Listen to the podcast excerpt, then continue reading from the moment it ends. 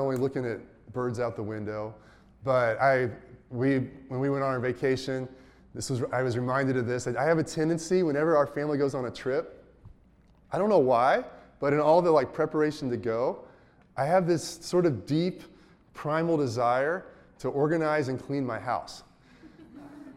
and so it's like there's a lot of work to do to like get everything. We've got five kids and we weren't all on this trip, but it's we had three of us, three kids, and it's we're loading up and planning and you got to like get get stuff out the door and be ready to go. But for some reason i also want to get the house clean and organized at the same time. And it drives my wife crazy because it's like well stop getting sidetracked. We need to get going.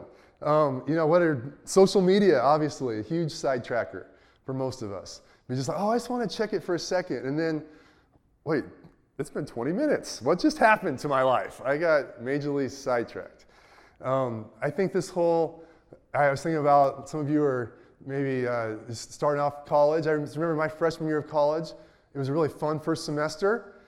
And then I remember coming back to the dorm in January, and there were people that didn't come back because college sidetracked them from college, if you know what I'm talking about. Right? Like there was all the other stuff involved in college that kept them from having the grades that they needed to continue on in college. And so it's just thing after thing.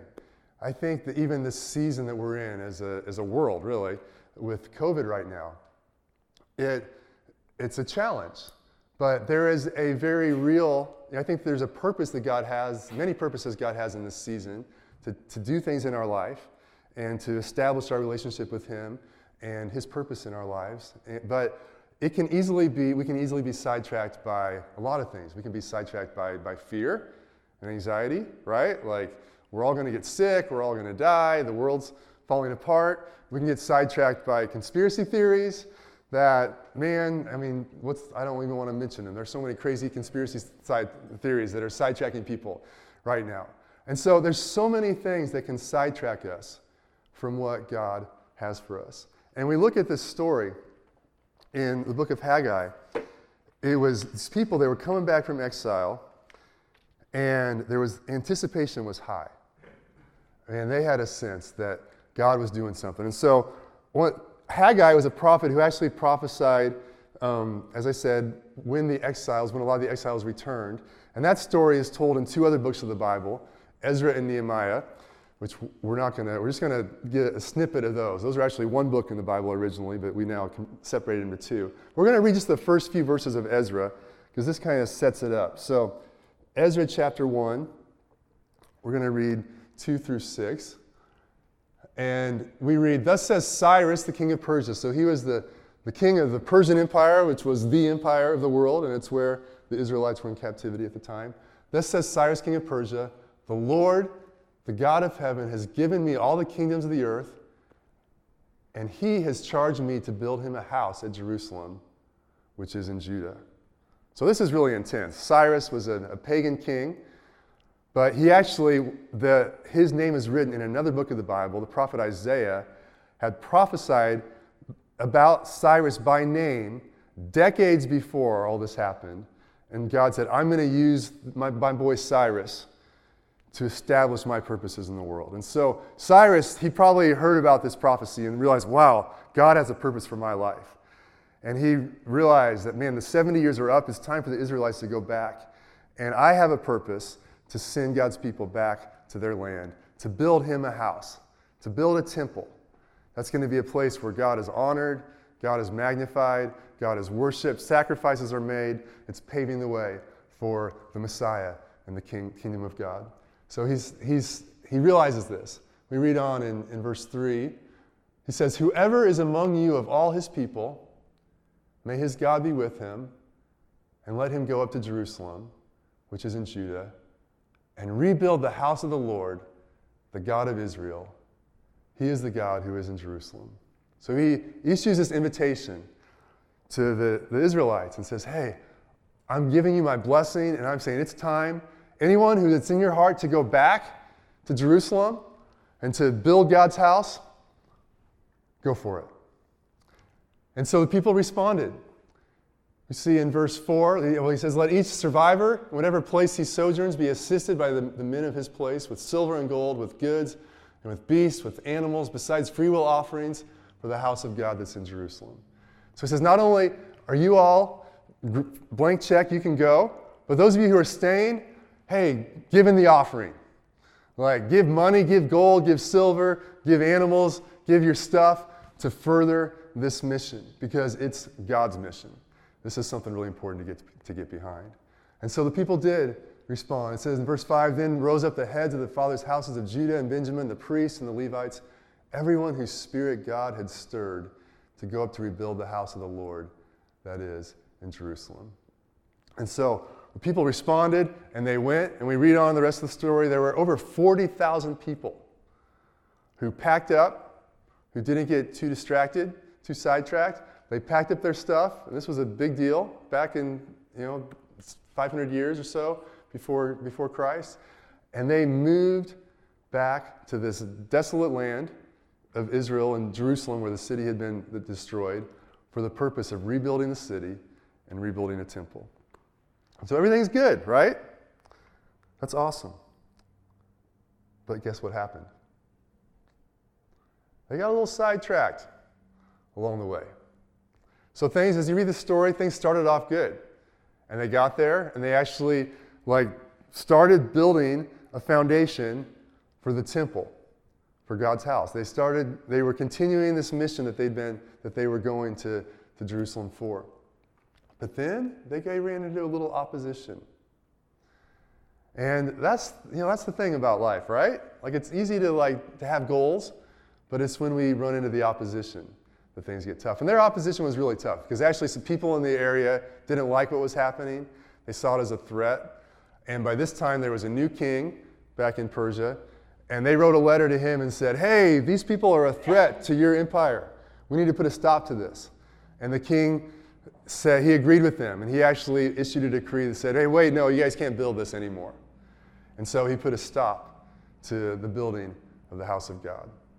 And I think, you know, they probably at first were like, well, we'll wait it out for a little while.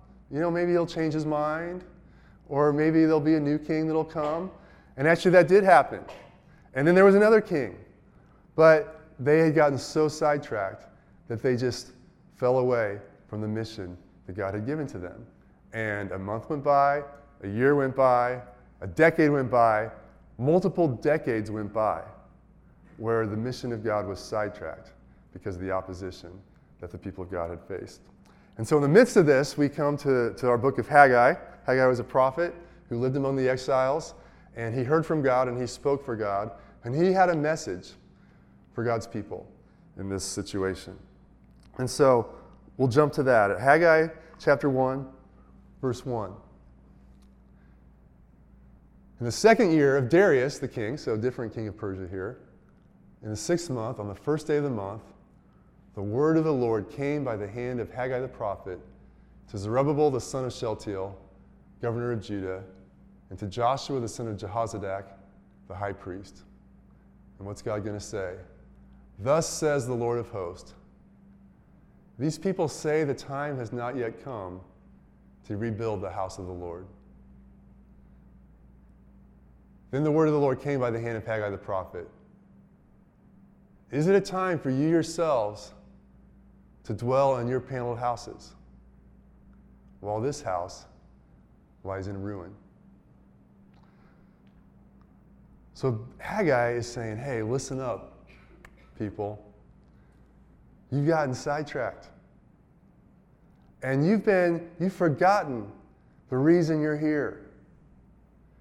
You've gone away from saying, man, our ultimate purpose is to be here to glorify God. We're here to love Him and serve Him and see the world come to know Him. And we're going to build a house and a temple that's going to be the center of that. But you ran into some opposition, and so you turned away from that and you went to building your own house. And not only did you build your house, but then you improved it. And you improved it a little more. And you improved it a little bit more. This whole idea of a paneled house was probably like, like cedar paneling, which was a really a luxurious sort of finish for, for a house in this time. And so the people had gotten sidetracked from, man, our real purpose is to honor God and to build his house. And they just kind of kept improving their own houses. They were watching too much HGTV or something. Just, just kept going. And so, but this is really a picture for us of my house, or our houses. That kind of represents um, what that our heart when, when it's when they were building their house, it was at their highest value became their comfort, their security, and their personal advancement. And that's the same for us. As we get sidetracked, when our, our highest value becomes our comfort, our security, our personal advancement, or our career advancement. That's, um, that, that kind of represents the things that, that sidetrack us. It really becomes about us. Like, hey, what am I going to get out of life? What are my goals? What, what am I going to achieve? What am I going to experience in my life? Life becomes about us. But God's house represents something different. It's where our highest value is His presence, our highest value is His purpose, our highest value is His prominence. That we want to see Him be prominent, Him be made known. The world know His name, not our name. We say, God, we want people to, to realize God is God. And so this whole like shift in values and you know, can we not relate to the Israelites? I can sure relate. I'm so go so quickly from being in a place of yeah, I love God and I love His priorities, to I find myself just obsessing about my needs and my lack and my goals. It's just it's, it's so natural and so easy to do that. And really, when we we look at what are what are God's values, what are His purposes, it really, Jesus summed it up very simply. He said that the two most important commandments are to love God with everything we have and to love our neighbor as ourselves. And so when we talk about, man, what's, what's God's house? It's, it's the, the priority of loving Him and, and loving others. It's interesting that the temple, really in the New Testament, after Jesus, we're told that the fulfillment of this temple is no longer a, a building, but it's the people of God. In, in 1 Corinthians 3 9, the Apostle Paul, Paul writes, and he says that we are God's fellow workers, you are God's field, God's building. So the people of God are God's building. That's, it's not this just structure made out of stones, but it's people whose lives are being transformed and who are coming to know Christ and are then are being joined together as a community. That's what God is building in the world. That's the, the fulfillment of this, this Old Testament temple. Ephesians 3.22 says, In him you also are being built together into a dwelling place for God by the Spirit. So there's this picture that really this is what God is building. He's building a building, it's a community, it's a people in all the world who are his house for his glory. So is it our house or his house? And you know, really houses aren't the problem. Really careers aren't the problem. Goals aren't the problem necessarily. Because you can be you can be building your house, like your natural house, but it's not really, that's not ultimately what it's all about. I think about some people in our community. I think about the Thamerts who are here and how they've like they've got a cool house, and in that house they've had other people living with them. Like the last two years, they've had someone living with them for a, a big chunk of that time. And you know, if you know the people living with them, man, that's pretty tough to have. No, I'm just joking. I'm looking at Jeff back there. He's one of the guys who's lived with them. But they've taken in a couple young guys and said, hey, you can live with us. And we've got this house, but it's not just about us. But it's about others. I think about the Wisdoms, who Eric Wisdom just had his knee replaced on Wednesday. So pray for them. Um, that's, a, that's a big deal. But their house, they've got a nice house. And they've got like, it went from two people living with them to then like they brought their extended family to live with them. And then they, someone else is living with them now. And it's like, wow, that's cool. It's their house, but it's not just about that. It's about using their resources to, to build into other people's lives. And so that's, that's true about anything, is that we can be, you can't ju- you shouldn't judge someone like, oh, you got a nice house, or oh, you're successful in your career. Well, that may be the best way for you to build God's house. But it's so important that we keep the purpose of our house, of our career, of our finances, of our whatever it is, that it's not about that. it's about God stuff. The flip is also true. Like we can be like really busy with church stuff, but it's not really about God's house. It's about our house, even though it, on the outside it seems like it's religious stuff. It seems like it should be spiritual stuff because it can be about, no, what I'm getting out of this or my pride or whatever. So it's really a heart question of am I about building God's house or my house? Um, you know, we've, we use this terminology about a shadow mission. You, you may have heard the, the expression that God loves you and has a wonderful plan for your life. And that's true. You know what's also true? The devil hates you, and he's got a shadow mission for your life that looks like it looks very enticing. It's a, it's a road, it's a path, it's a goal that looks like, oh, this would be great. But it's really to be a shadow mission to take us away from building God's house, from living the real mission God has for us. Now, what, what is that mission for you? It's different for every one of us. But we all have a shadow mission that the enemy has for our life. You know, it's often easier to get sidetracked by good things than by things that are obviously bad. And I talked about my friends in the dorms my freshman year. They got sidetracked by the obvious stuff, by partying and girls and all that. You know, that's, that's easy to get sidetracked by. But it's even more deceptive. There are a lot of good things that we can be sidetracked by. We can be sidetracked by school. We can be sidetracked by our job. We can be sidetracked by success. We can be sidetracked by marriage. We can be sidetracked by our kids. We can be sidetracked by all sorts of good things that are good, but they are supposed to serve a higher purpose. They're supposed to be about serving God and His kingdom. And when those things become the highest thing, they sidetrack us. All right. You guys following? Is this relevant for anybody besides me? I just preaching to myself here? Okay, good. I, I know, I know it's, it's good to see those hands, though. Um, so, how do we apply this in our life? Well, the first thing you got to do is see where you are sidetracked. See where you're being sidetracked or where you tend to get sidetracked. What's your shadow mission? Are you being lured by comfort, by safety, by success, by reputation, by a certain dream, certain thing that's become the highest thing? What's that, what's that shadow mission for you? You know, a lot of times, too, I think it's important to realize that when it comes to, to putting God first, to putting his house, God's house first, we do the same thing that the people of Israel did. did. They didn't say, you know what? we used to be about building God's house, but we are rejecting that purpose. We're going to just throw that away and live for ourselves now. We're never going to build God's house. No, they didn't say that.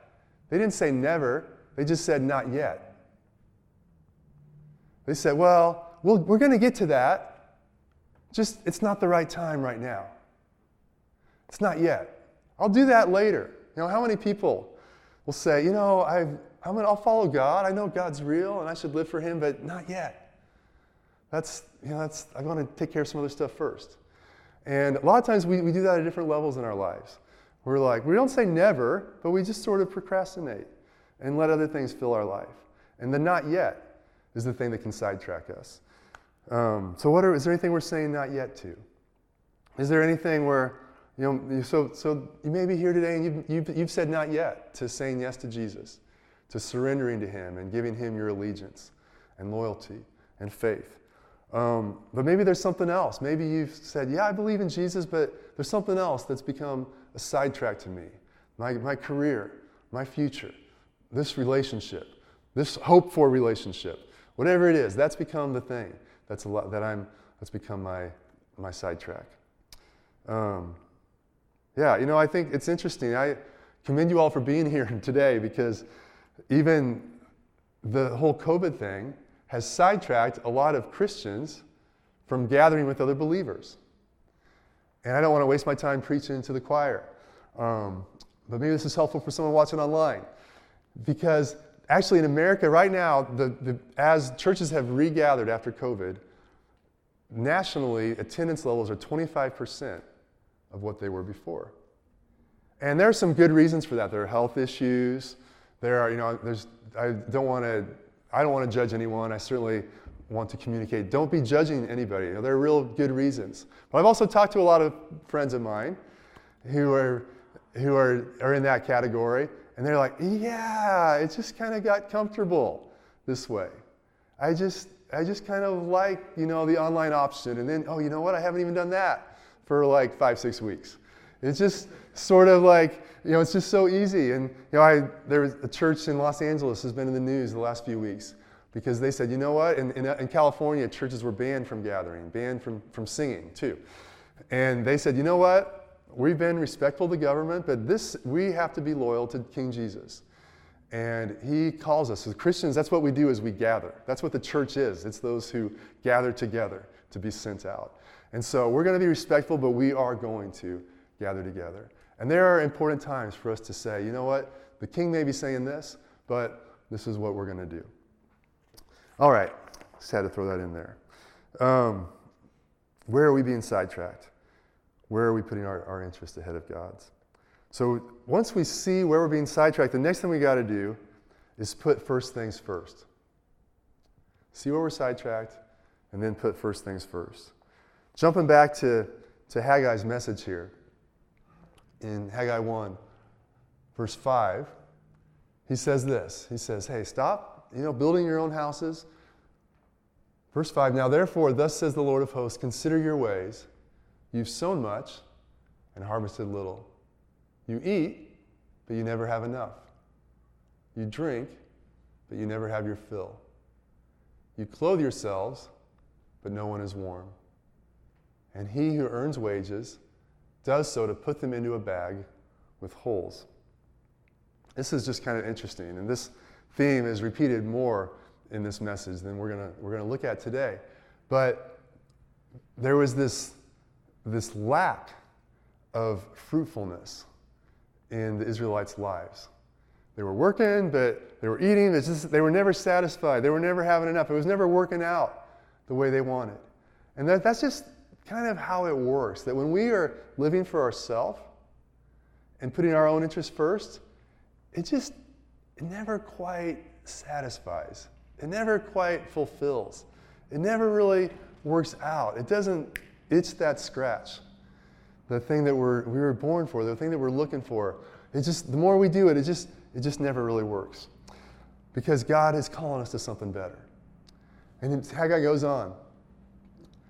And he says, Thus says the Lord of hosts, consider your ways, go up to the hills and bring wood and build the house, that I may take pleasure in it and that I may be glorified, says the Lord.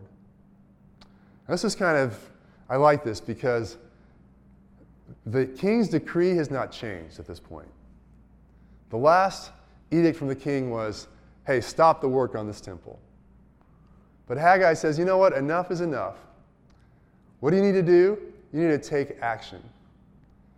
You need to lift one foot in front of the other and grab some axes and go up to the hills and chop down some trees and bring them back to Jerusalem and continue the work of building God's house. Put first things first and do what I've called you to do. I, it takes an action, it takes commitment. It takes real tangible commitments of giving of our, of our time, giving of our talent, giving of our treasure. You know, for a lot of you, it may be just like, hey, okay, what's a practical thing? I'm going to say, I'm going to commit to a community group or small group. I'm going to say, you know what? Every week, I'm going to commit to gathering together with a group of people. It's for encouragement, for accountability, for growth. I'm going to, I'm going to commit to that. Maybe a commitment of our treasure. You know, this few weeks ago, or I mean, not a few weeks ago, last week, while I was on vacation in Michigan, I got a text from my, an old college friend, Brian Welsh. And Brian actually lived in the dorms across from me that, that my freshman year, where some guys flunked out. He actually that year accepted Christ and gave his life to Christ. And we've been friends ever since. And he was he sent me this text this week, last week, and it was a picture. Right there, that's a picture. You can see the tail of a plane, and he Brian lives in Los Angeles, and he was flying to St. Louis, where he's from, and he actually his plane was going right over Manhattan. That's Tuttle Creek Lake right there, and that's Manhattan. He's like, "Hey man, I'm flying right over your town. This is crazy. Here's a picture." And so I thought of Brian. I was like, you know, Brian's a good friend for a lot of reasons, but one reason Brian is a good friend is that right after Brian graduated with a degree in aerospace engineering and took a job for, he works for Boeing in Los Angeles. He may have, his company may have designed that plane. I'm not sure if that's Boeing or not. Some of you may be able to tell. But he's been an aerospace engineer ever since, doing this like high-tech space, space war stuff, working on satellites. He can't really, he can't tell me what he does exactly. But he got that job right out of grad school at the same time that Reagan and I, my wife and I, were just graduating and we were starting our work as campus ministers. And we were raising a team of financial partners to allow us to go out and do that. And in 1996, Brian Welsh said, Hey, I want to join your team. I want to give $150 a month to partner with you and your ministry. So he made a decision. He said, along with supporting my local church and tithing, I want to give above and beyond that to partner with you and actually someone else in our ministry. He did that with as well. And I just did the math this morning. Brian has given over $43,000 to our ministry and our life. I'm like, wow, that was a commitment. You know, that was like he, he did something tangible. He said, all right, I'm going to like fill out the form and make a commitment. And that money's going to be taken out of my bank account every month. And here we are, $43,000 later. He did something. And man, I think when Brian goes to heaven, he's going to be talking to some of you guys and be like, hey, yeah, man, you were part of me coming into the kingdom of God. You were part of my life. You know, it's, it's amazing how, you know, I'm just so excited. It, it's cool to see how that plays out.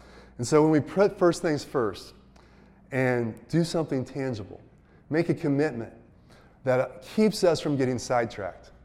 You know, I know you say yes to that community group, and then October comes and midterms are here, and it's like, oh man, I'm really busy this week, I don't have time. It's those commitments to say, am I going to continue to put first things first?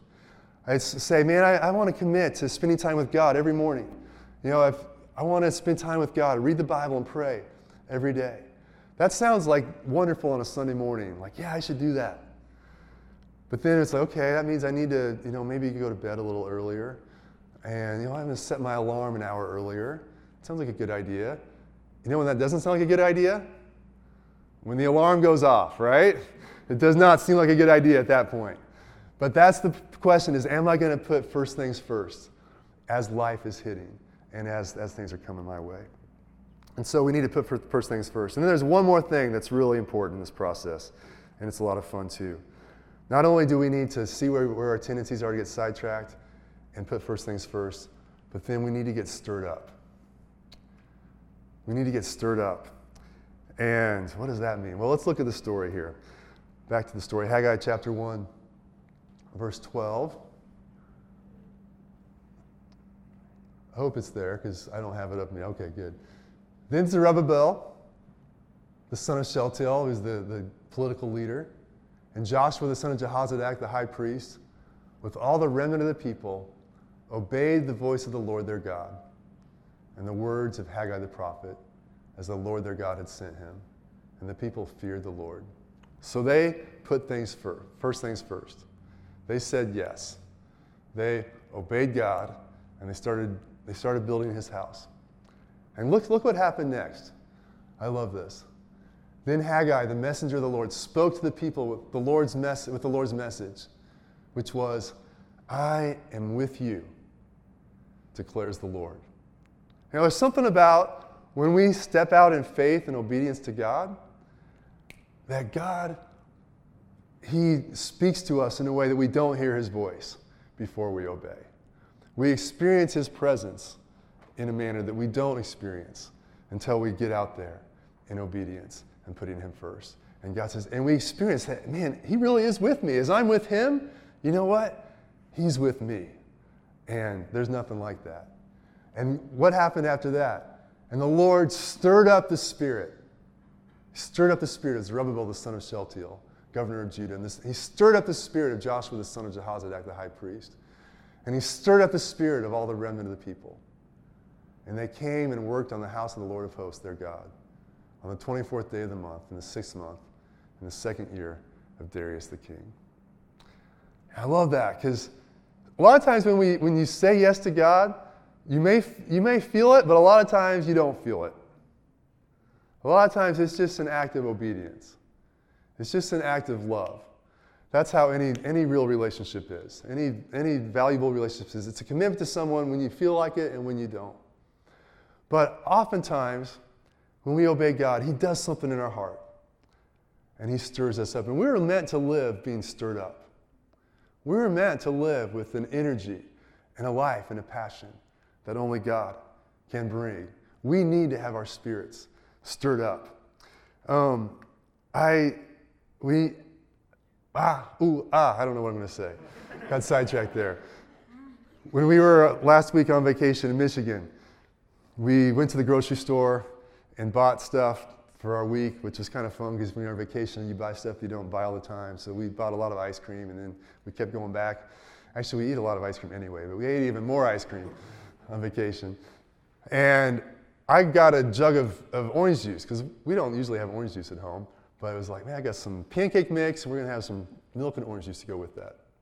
And so when we went to get that orange juice one morning, I, I poured myself a glass and I was like, this looks really weak.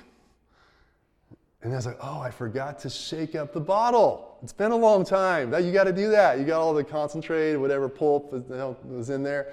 You got to shake it up. And so I actually poured my cup back in the bottle, shook it up, and then poured it out. And oh man, that was good orange juice.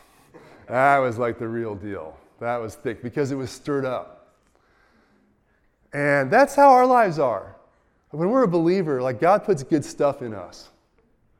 His spirit comes in us, his desires come in us, his passion, his, his values come inside of us, his priorities, like become they, they come inside of us when we give our hearts to God and he changes us from the inside out. But they can kind of settle sometimes, if you know what I mean. They're in there, but you know, they're not in that first class you pour. And so you got to be stirred up. You got to like take that jug of your life and shake it up and get stirred up. Get your faith stirred up. Get the, the, good stuff in there has to get stirred up. And so that happens. As we obey God and as we hear His word, something happens to, to stir us up and to give us the passion and the energy and the, the zest that we need to carry this, carry this out. Uh, it's wild that read that story that in one month, this, the temple had been lying dormant, dormant for decades. And in one month, after they obeyed and got stirred up, there was major progress that happened when they just got after it and then God stirred up their spirits. And that's the same thing that can happen to us. You know, one month of obedience and faithfulness and letting God stir up your spirit. Wow, God, more can happen in your life than has happened from up to this point when we're in that place. Um, just one more side note here I think is important because it can be like, well, how do I get stirred up? You know, like sometimes that happens. I know, like, man, maybe I've been in church and worshiping and I feel God stir my spirit, or I've had this experience with God and I feel stirred up, but I don't feel that way a lot. Now, in the, especially in the new covenant that we experience as followers of Jesus, with His Spirit in us, God does things to just stir us up but there's also a responsibility we can have to stir up our own spirits and to come into that. And uh, Paul the Apostle talks about this in 2 Timothy 1. He's speaking to his spiritual son Timothy, and he says, I call to remembrance the genuine faith that's in you. Therefore, I remind you. So he's saying, You're like that orange juice. You got real faith. You got the re- good ingredients are inside you. That faith is there.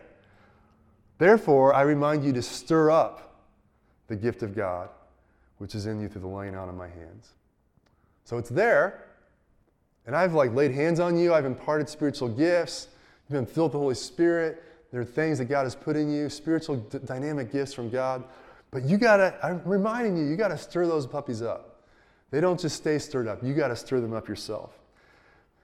And then um, in 2 Peter, the Apostle Peter writes a similar thing. He says, I think it's right as long as I am in this body to stir you up by way of reminder. So Peter's writing and saying, Hey, as I'm telling you, as I'm speaking God's word to you, I'm seeking to stir you up, reminding you. So we stir ourselves up by, by prayer, as we come to God and pray, as we pray in the Spirit, as we, we activate the spiritual gifts that God's given us, we stir up the faith that He's put inside of us. As we hear God's word and meditate on it, faith comes alive. As we speak God's word, as we take, like, God, I'm not feeling it, but I remember you said that you will never leave me or forsake me. God, yeah, you said that. You said you're never going to leave me or forsake me. You said I could do great things because you're with me. We start speaking God's word to ourselves. That those, those concentrate things in us start getting stirred up and we come alive. And even as, as Peter said, I'm stirring you up. There's something about, as we talked about, coming together with other people that stirs us up as well, and we stir each other up through our interaction with each other. So we got to see where we're distracted, where we're sidetracked. We got to put first things first, and we got to get stirred up. Now, this is really like pretty, pretty cool. Because if you imagine a group of people living like this, and actually, you don't have to imagine too much because, like, it's right here. This is a group of people living like this. This is a group of people that are saying, you know what, I'm going to live not just for myself, but for God and for His purpose, and to see the world come to know who He is, to see people around me. I want to love people around me the way God loves them and see, see them experience that. I mean, that is, that's, this, that's, that's what is right in this room, right here. And man, just as there were st- stories that were written down about Zerubbabel and Joshua and Haggai, all these guys, man, there's stories that are being written right now in our lives as we are saying yes to God and saying yes to, you know what, I'm not going to just build my house. I'm not going to get sidetracked, but I'm going to be about furthering God's purposes, loving people around me, and being a part of that. And I just excited about it. I always love this time of year. I love the start of the semester. So much, so much anticipation, so much opportunity. And God is, is ready to do things we've never seen before. I know this year looks like no other year. And who knows what it's going to look like, how it's going to play out. But as we keep our anticipation up, even as things don't look like we should be anticipating good things, as we keep our anticipation in God and putting first things first and being stirred up, it's exciting what He's doing.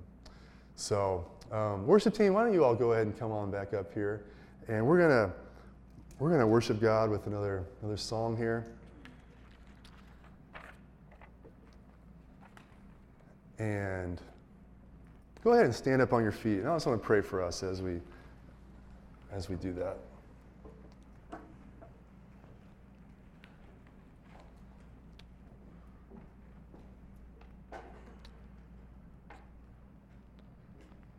Father, we say today that you are worth it. Your, your purpose for each of our lives is the best, and it's where we find life and fulfillment. Lord, even in the places where we so easily get sidetracked, Lord, I ask that you would identify those in our hearts in such a way that we would, we would be on guard not to get sidetracked. Lord, today we say yes to you. We say yes to the anticipation of your good work in every season, in every situation, in every challenge in every new season, in every opportunity, we say yes to you. Lord, would you take our lives? Would you take our resources? Would you take our time? Would you take our talents? Take our, our money? Take everything we are to build your house. And let us be fully part of that. Thank you in Jesus' name. Amen.